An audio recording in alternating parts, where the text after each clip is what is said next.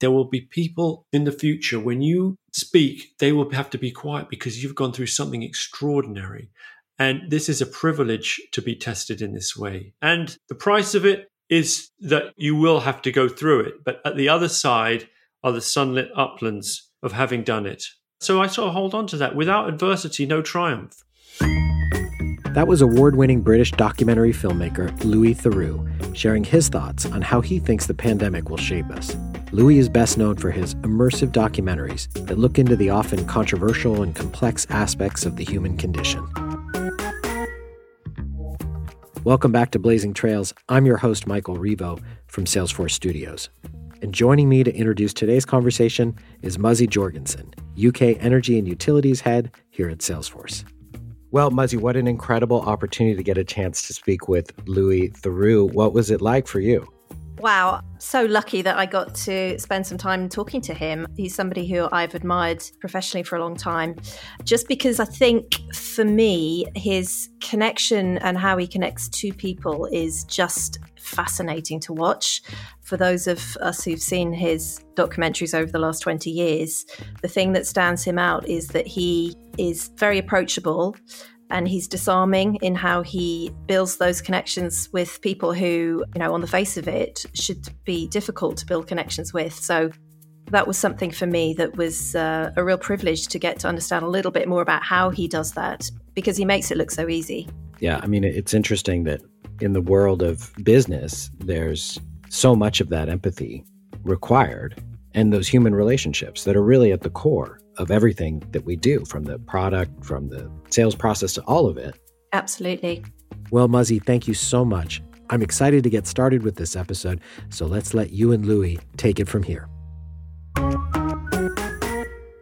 So, welcome, Louis Theroux, to the Salesforce Blazing Trails podcast. I'm really excited to have a chat with you. Thank you. You're an acclaimed journalist and documentary maker, and arguably, lots of people would say one of the world's best interviewers.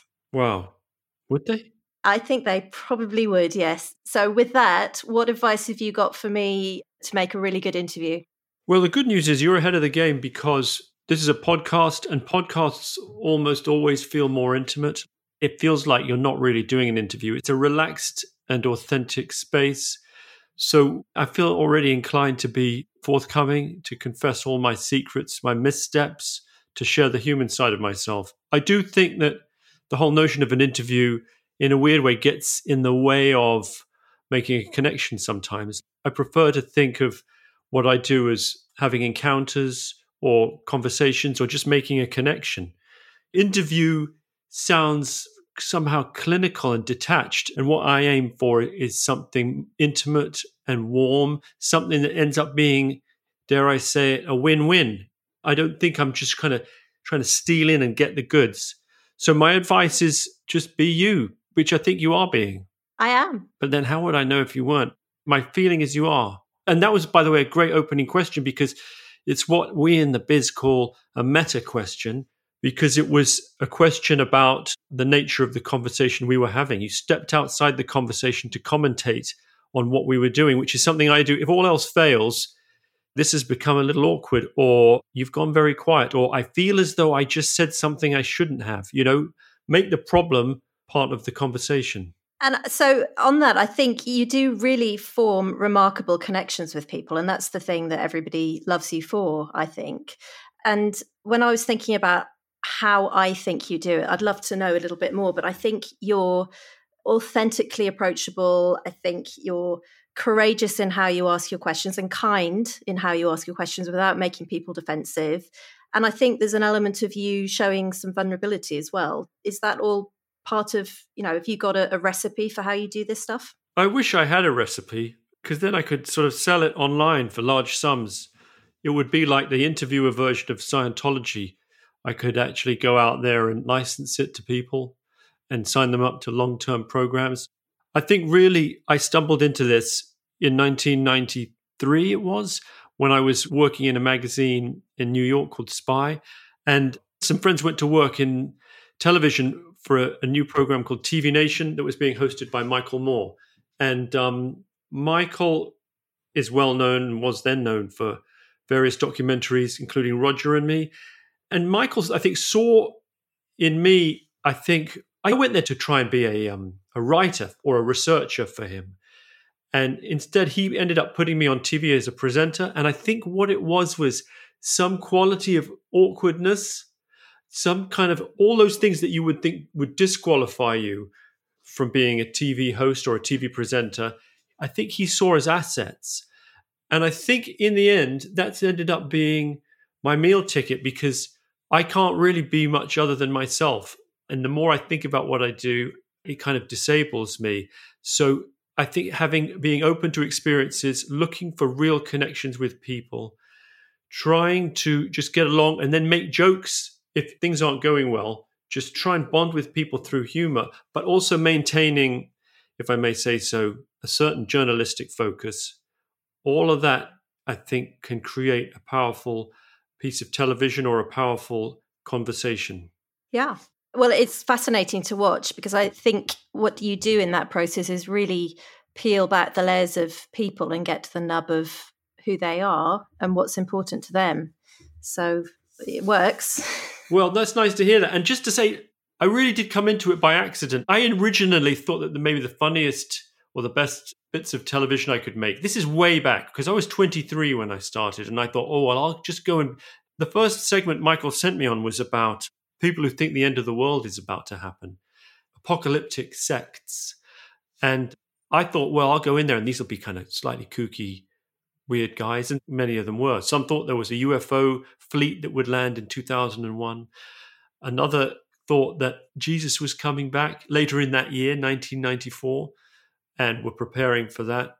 And I thought, oh, the secret will be um, me asking silly questions and getting them to take me seriously. I suppose it was before the era of people like Sacha Baron Cohen and Borat, but I suppose I was aspiring to do something a bit like that. And later, when I looked at it, actually, the material that worked was when I showed more vulnerability and where I was sort of on the back foot and in different ways showing something of myself. So you mentioned vulnerability, and I think maybe it's a quality of being slightly vulnerable and acknowledging those parts of you that are frail or human and, and in creating a connection through that that can actually serve you better than you might think, better than maybe being slick, you know, and having a great wardrobe and arriving in a helicopter.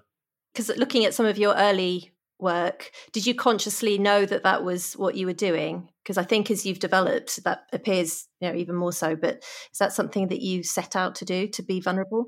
Very much not. I hoped I might get away with being um, suave, sort of conventional TV presence. And it was only later that I realized that that wasn't who I could ever be, nor was it who I should be. Sometimes I worry that I've become too competent. Like sometimes I worry that actually, after 25 years, I've acquired the basic skills of being a more or less normal TV interviewer or TV correspondent and that maybe I've lost some of that ineffable, naive magic, you know, of sort of stumbling through.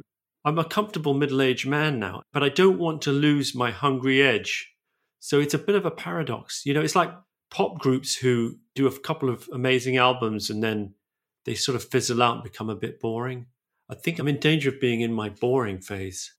Feel free to disagree. I strongly disagree. but how do you keep your edge? Where do you find your inspiration from? I think in the end, it's about keeping yourself interested and not settling into anything that's too comfortable. And I think at the point where I felt like I was getting a little too comfortable or I just needed fresh pastures, I would move on to something else. I think it's pride as well, it's a sense of professional pride and thinking that being on TV is a huge privilege that you have teams who work around you to support you to make you look good. You end up getting most of the credit because you know I'm the one on camera, and everyone thinks that I'm more or less doing it all myself, which of course I'm not. And so I sort of think the least you can do is acknowledge what a privilege it is by you know putting 110% in and also just really scrutinizing every creative choice you make to make sure that it's not self-indulgent and that it's going to do something different and will intrigue viewers in a different way. Absolutely. And we're in a very historic moment in time right now, aren't we, with the global pandemic and UK having just gone into the second wave of lockdown. And it seems to me that we are very unsettled and a lot of people are very polarized about how they feel about things right now. So, how do you cope with all this mental turmoil that we're going through? Well, like everyone, I've found the COVID era that we've lived through one of the strangest, if not the strangest, situations that I've found myself in. I remember a year ago, December 2019, on the radio, a story saying, and in China, in the Wuhan province, someone's died from a virus. And thinking, well, excuse me, but no disrespect to the man and his family, but that doesn't sound like a big story. Someone's died in China. I couldn't quite understand why we were being told, but I imagined there was a reason. I definitely didn't think, oh, that means tens, if not hundreds of thousands of people will die in a slow tsunami, you know, over the following months. And it's been extraordinary and weird and depressing watching it unfold. But tied in with that is a dark sense of privilege to be living at a historic moment and to feel that alongside lots of other people, we're being tested to see how we fare, to see whether we can measure up to the ideals that we have of ourselves. I've struggled. The first lockdown, we had kids at home. I've got three boys, aged 14, 12, and six. And the whole homeschooling scenario was an absolute car crash. You know, I was literally running around the house, kind of grabbing iPads and devices out of the hands of my kids, saying, Guys, I know you're not at school, but you are at school. You are at school, literally, not physically, but you are at school now. And they were like looking at me like I'm demented. We're obviously not at school. We're sitting downstairs in the front room. Have you lost your mind? And I had to relax. And my wife, who's, you know, newsflash, the more sensible partner in our relationship, she was like, you know, Louis, you got to take a chill pill, as they say, and because um, we're all going through a lot, and you can't be a martinet like a Prussian military officer. You know, you actually have to um, cut some slack. This is how kids communicate. You know, they're in a virtual playground, right? They're virtually talking to the neighbors at their desks by using their phones. Like the idea that you can have a lockdown on their phone use, that's like a double imprisonment. That's a double lockdown. But all of that had to be grappled with. I've powered through it on an appetite, surfing a tidal wave of Aperol and Prosecco. That's been kind of smoothing the way somewhat, and then quite a lot of bourbon in the evening, and then keeping my mind right through uh, daily exercise. I do 15 minutes of online exercise, usually with Joe Wicks on YouTube. He has free videos that you can do. But it's not been easy, I think. Well, I don't think for anyone and I know there's people who have it far worse than I do, but here we are still in it and we have to get on with it because there's no alternative. Tell me about it. We also have three children, three girls. I hear your pain. it's very yeah. difficult. But I guess with that, there's been time to reflect, hasn't there? With all this extra time that we're given being at home, have there been things that you've, insights that you've come across you and what matters to you, what the sort of next stage is going to be? Well, so first of all, to acknowledge the fact that, in a strange way, a lot of the work that I've done over the years has been some kind of preparation for this. I mentioned people who thought the world was ending. Oddly enough, the idea that a man somewhere might eat a bat that had eaten a pangolin or a pangolin that had eaten a bat, that scenario never came up. Like UFOs came up quite a lot, angels, supernatural entities, but not pangolins eating bats. But that being said, large scale ructions disturbances in the civil fabric, all of that has been much discussed over the years in my programs. And in a general sense, all my programs, if I try and think about what the DNA of them is, it's to do with coping with adversity. Like people in different ways, either through quirks of psychology, through strokes of misfortune, or through extremely weird and self sabotaging lifestyle choices that they've come up against themselves and actually are involved in deep anguish and angst. And I think that, in a grand sense, is what we're all in now. And what I've learned is that two things, I suppose. One is that human beings are immensely irrational, as much as we might like to think that we make the best choices for ourselves in different ways due to our wiring and our programming and probably our evolutionary heritage. that we don't always make the best choices. Sometimes we make terrible choices for complicated reasons due to the need for um, meaning in our lives or some sort of sense of significance. But the second part of it is that we also are enormously resourceful. You know, when the UFOs fail to land or when the Messiah doesn't turn up on time, you move on. And I remember even saying once to a guy who had predicted the end of the world afterwards, I said, Isn't that a little embarrassing? Like when, you know, when the world didn't end, I was like, Isn't that kind of embarrassing? Like you've literally preached to thousands of people that the world was going to end. And here we are, like several years later, and it was no ambiguity. Like you said, it was going to happen then. You did a whole program for what was going to happen day by day. Like on Thursday, the mountains will crumble. On Friday, the forests will be laid waste and stars will drop from the sky. None of that has happened. And he said, Louis, it's a little like falling off a bike. You just get back on and ride again. He was from Scotland, in case that wasn't coming through. I didn't get that. Thank you.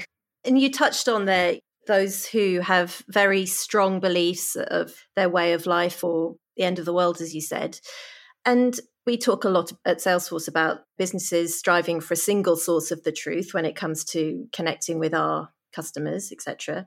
And I think in everyday life that translates particularly now into striving to find the truth amongst this era of fake news, etc., that we're in. So, I mean, I'd love to know a little bit about the process of you landing on finding the answers really to all of the questions that are posed by people who've got different views. Good question. And actually, I feel like I'm the perfect age to answer this. I turned 50 earlier this year in lockdown, had a lockdown celebration.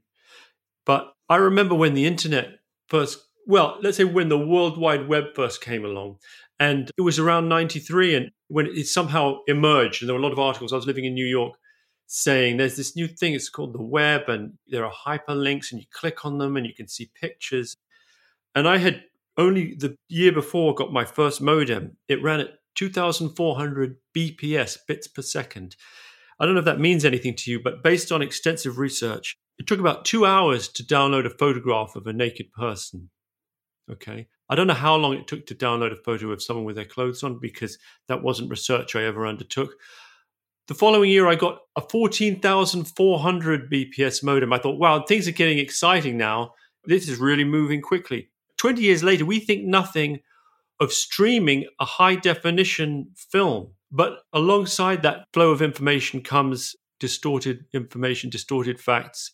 And we have to pick our way through this overabundance. It's a kind of buffet in which you can eat anything you like, but the bad news is sort of 10% of the food is poisoned. Like it all looks amazingly delicious, but unfortunately, some of it will kill you.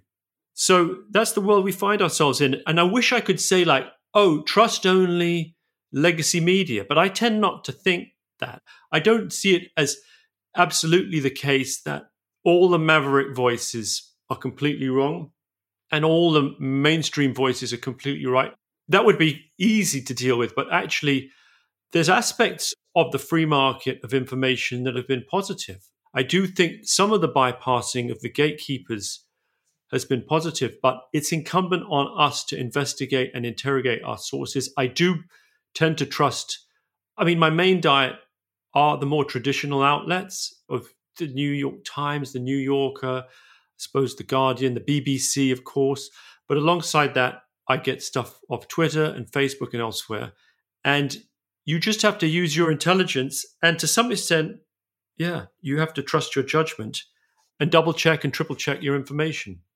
And how, when you know that something that somebody's telling you, one of your contributors, is utter rubbish, I'm assuming there have been many times when you've been with those that, uh, you know, at the back of your mind, you don't believe what they believe. How do you remain. Um, or indeed at the front of my mind. Well, but it's when somebody believes so strongly that what they see is true. How do you challenge that without wanting to shake them and say, for goodness sake, can't you see can't you see sense? Can't you see what's in front of your face? Absolutely. Well, I think the key is there's two answers to that. One is, you know, because in a sense, my mission isn't to change people's minds, right? It's actually to elucidate the truth and bring home the material that will allow me to create a truthful portrait of a story that will connect with viewers. So part of challenging sometimes is just challenging directly. Like I remember um, having a conversation with a guy who was part of the Westboro Baptist Church, and uh, he was called Steve Drain. And you know they're a hate group who go around picketing outside funerals with unbelievably homophobic placards. And he was sort of talking about Jewish people in a fashion that I found anti-Semitic. And I said to him, I said to him, "Newsflash, genius! Jesus was Jewish." I mean, which was really wasn't designed to change his mind. I was just trying to come with a pithy zinger in order to sort of get one over on him and to kind of so that viewers at home would feel that I'd hit one for the team. Do you know what I mean? But in the same spirit, there are times when you actually think it's more powerful to reach someone and to make a connection that will lead to them making different choices. In which case, direct challenging or sort of providing them with different facts or real facts doesn't always cut it or tends not to be the answer because humans are more influenced by um, a sense of shared humanity, like integrity, if you can connect with people emotionally, right, and let them know in some way that they mean something to you and vice versa, that's the foundation for a kind of opportunity to actually connect and change people's minds. And it's speaking in a soft voice, it's speaking non judgmentally, it's giving people the benefit of the doubt and assuming that where they're incorrect, it's based not on a willful unwillingness to read the facts or obtuseness or a deliberate attempt to be deceived. It's to do with a kind of a good faith mistake and a kind of generosity of attitude that will, because I do think people actively wishing to do wrong is the extreme rare case. Most people like to think of themselves as contributing to the welfare of society and the world and, and that they are good people. Most people are trying to be good people most of the time. And I wonder if one of the threads that joins up all of those people is, and we talked about vulnerability earlier, but is that they're trying to find security together in the beliefs that they have and in the, you know, the way they live their lives, etc. And I think security is something that, you know, we all strive for, isn't it, as humans? and that when we don't have that's when we're vulnerable which as you said earlier is something that you tap into. Have you seen that that sort of element of coming together and in feeling safe as one is is something that drives a lot of people?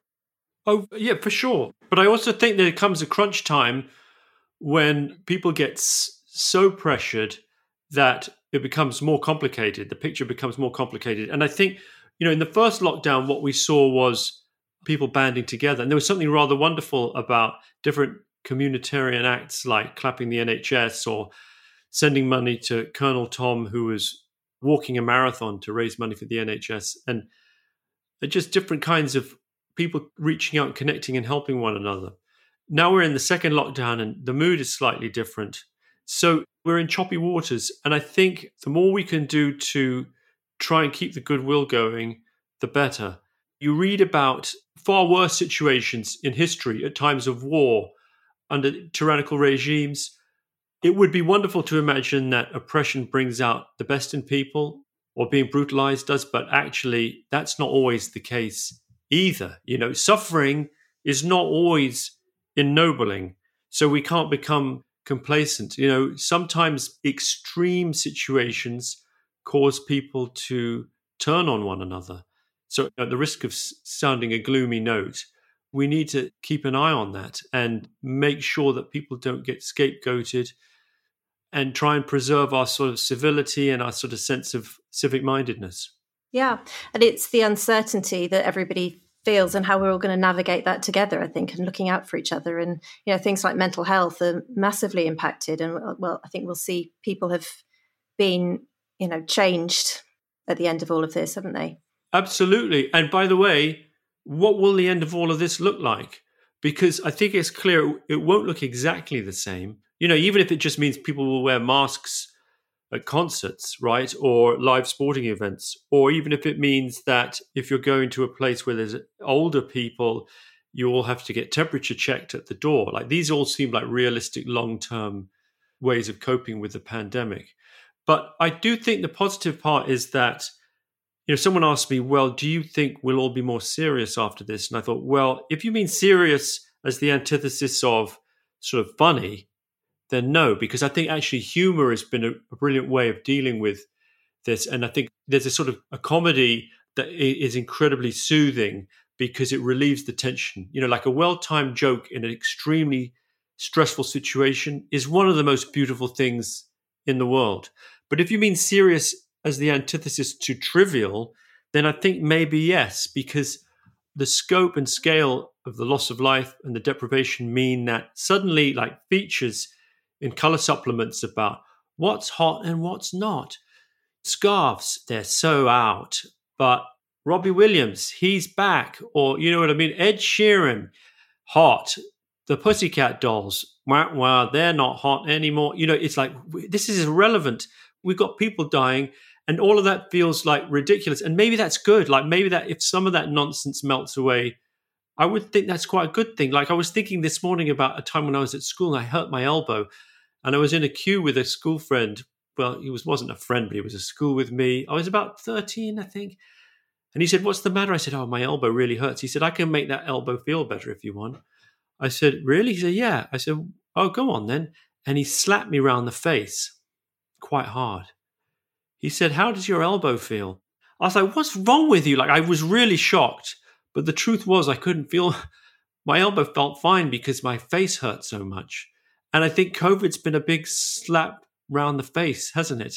what's been sort of the most surprising thing given that all of your you know past 25 years of studying human behavior for want of a better word what's been the most surprising thing that you've found out as part of speaking to all these people you've spoken to i think it would be nice having done this kind of work for all these years to have a pithy sort of um, life lesson that i could impart and people could take away with them i think that maybe the main thing is that we're all in different ways struggling. We imagine that there's this illusory human, a utopian person whose needs are all taken care of, emotional, spiritual, and otherwise.